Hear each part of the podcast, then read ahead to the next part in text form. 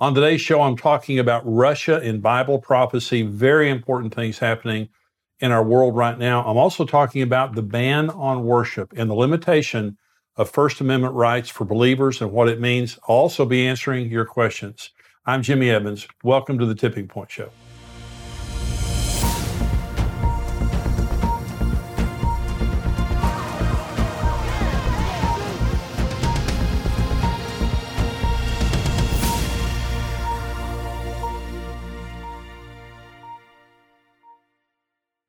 I'm going to talk about Russia in Bible prophecy. Before I get into that, let me just say we have XO now, which is our streaming platform, and we have many resources on there, over a thousand resources on there.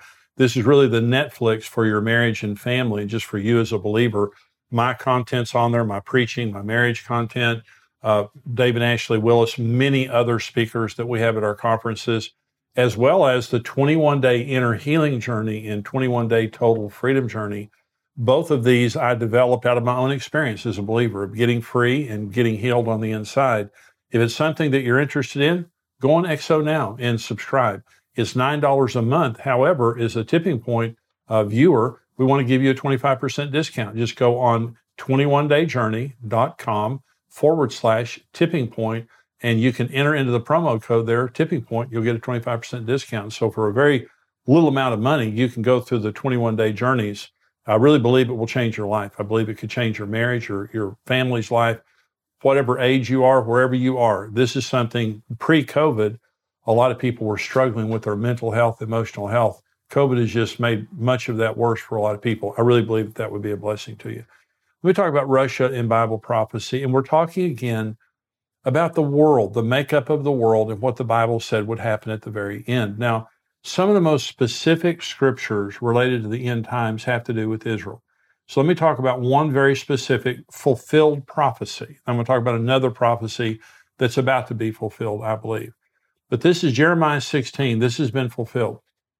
Therefore, behold, the days are coming, says the Lord, that it shall no more be said, The Lord lives, who brought up the children of Israel from the land of Egypt, but the Lord lives, who brought up the children of Israel from the land of the north and from all the lands where he had driven them, for I will bring them back into their land which I gave to their fathers. Now, if you go on to a map and you look at Jerusalem, you look at Israel, you go directly north, uh, it's is Russia. The far north, that's Russia up there. And so is that fulfilled? No more will I bring the children of Israel out of Egypt, but I'm going to bring them out of the land of the north and all these other lands where I've, I've scattered them. Okay in 1989, from 19, uh, between 1989 and December of 2002, 1.1 Russian Jews immigrated from Russia to Israel. So I went, I did a conference in Israel about seven years ago, a leadership conference. And um, we did not invite a Russian interpreter. And boy, we, we heard about it. Um, the first time that I spoke in Israel was, you know, maybe 30 something years ago and there weren't Russians in Israel. I mean, there may have been a few, but there weren't Russians in Israel. Certainly weren't, weren't Russian congregations of Messianic congregations. Well, there are today. And so a lot of the Russian Messianic Jews wanted to come to our conference, but they couldn't. They're, they're all over Israel. So this is a fulfilled prophecy. Now we can say it's not just God who delivered the Jews out of Egypt or out of Babylon, but now God has delivered the Jews from the north, the land of the north, from Russia, and from all the other nations where they had been scattered. This is a fulfilled prophecy. Okay, well, here's another prophecy, and you've heard me talk, if you've heard me talk much at all, about the Gog and Magog war. Now, this has not happened, but it's going to happen here pretty quick. I want to tell you how I believe it, it could all take place.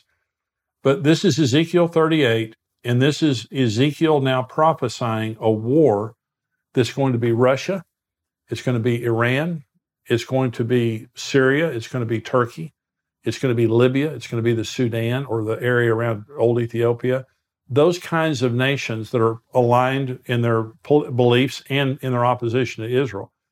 And so Ezekiel 38, now the word of the Lord came to me saying, Son of man, set your face against Gog, that's a person, of the land of Magog, that's the land, the prince of Rosh, Meshech and Tubal and prophesy against him and say, Thus said the Lord God, Behold, I am against you, O Gog, the prince of Rosh, Meshech, and Tubal. I will turn you around, put hooks in your jaws, and lead you out with all your army, horses, and horsemen, all splendidly clothed.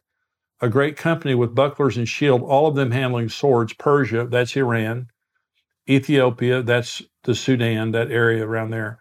Libya, it's Libya. All of them with shield and helmet. Gomer and all of its troops. The house of Togarmah from the far north, Turkey.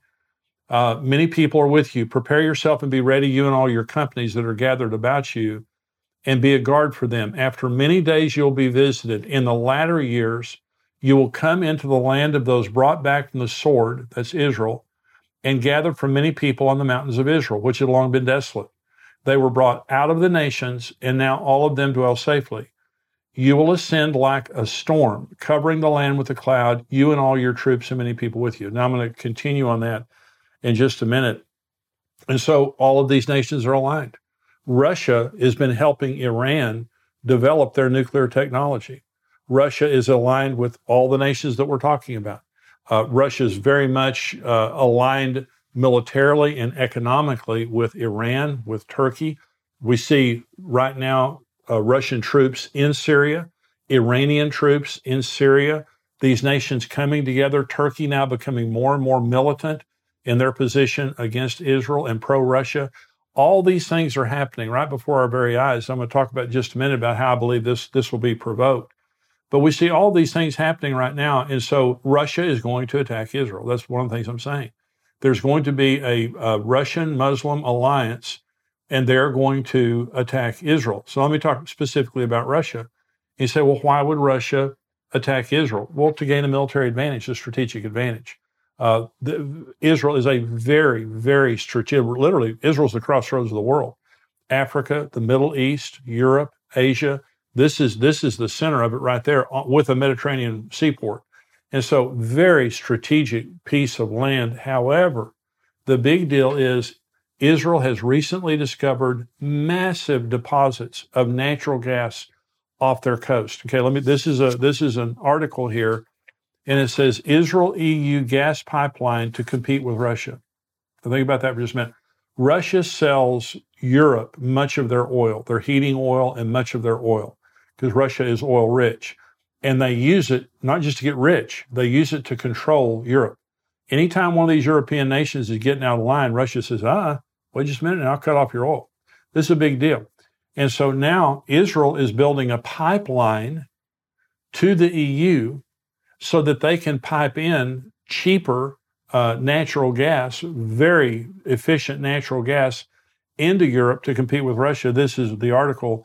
The EU and three member states have backed a plan for Israel to reduce Europe's gas dependence on Russia.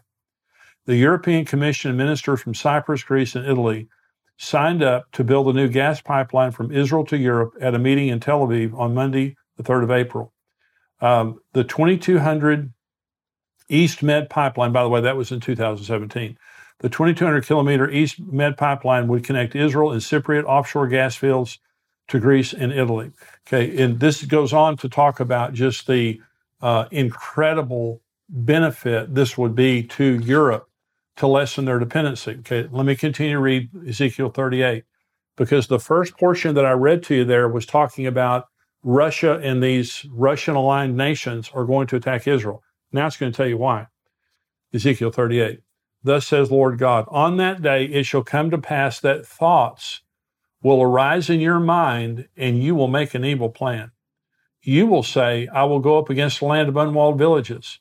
I will go up to a peaceful people who dwell safely, all of them dwelling without walls and having neither bars nor gates. Listen to this to take plunder, to take booty, to stretch out your hands against the waste places that are again inhabited, and against a people gathered from the nations who have acquired livestock and goods who dwell in the midst of the land.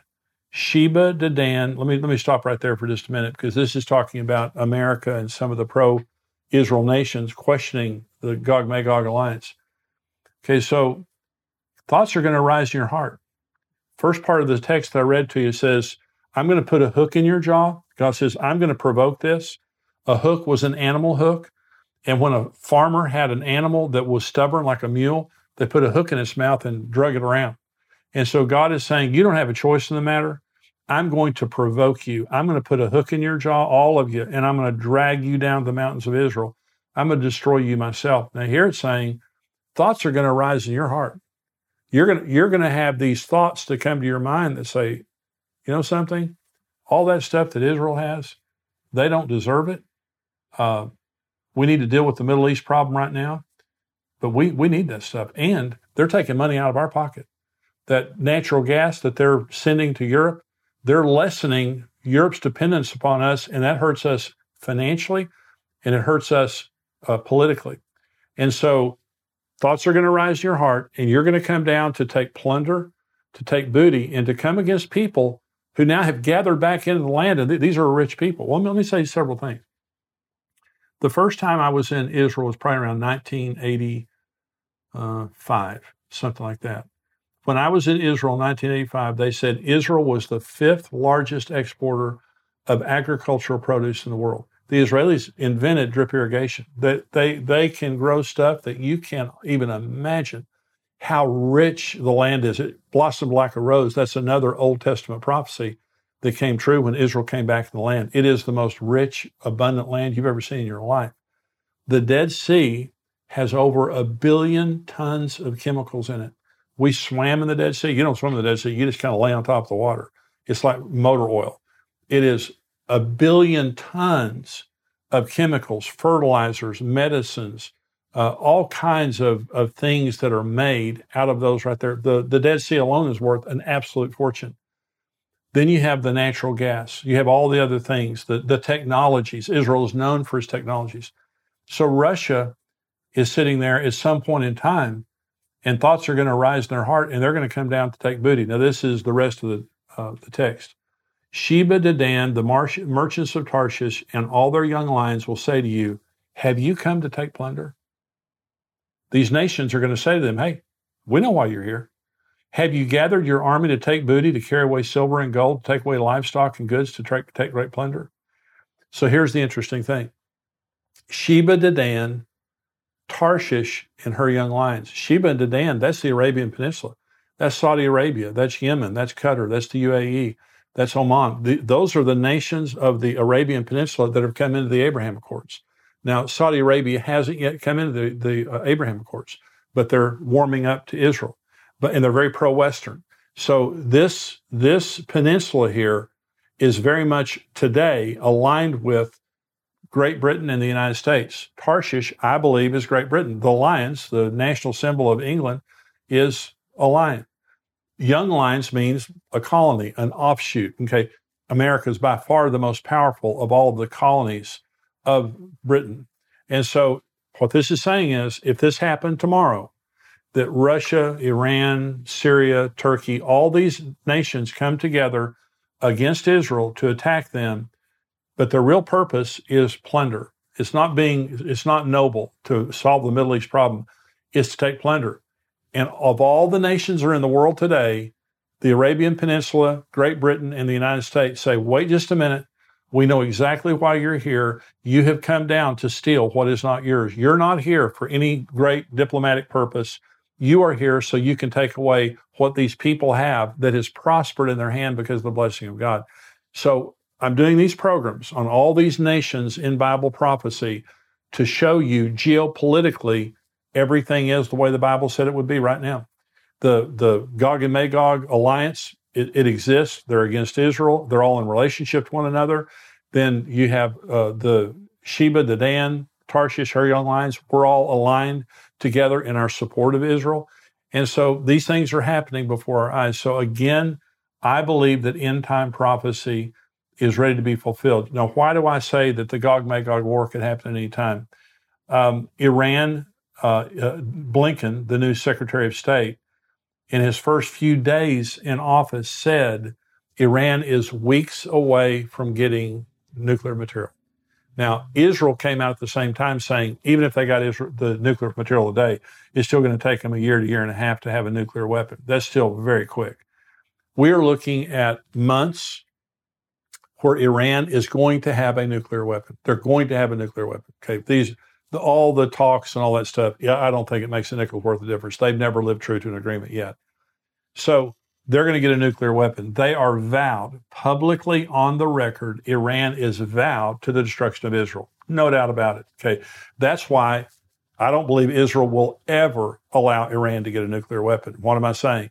I'm saying they're going to bomb Iran. I believe that if if Iran is allowed to get a nuclear weapon, it Israel at some point is going to preemptively strike them because it is an existential threat to Israel. Can happen. So when God says, I'm going to provoke you, can you imagine what would happen tomorrow or today if Israel bombed Iran?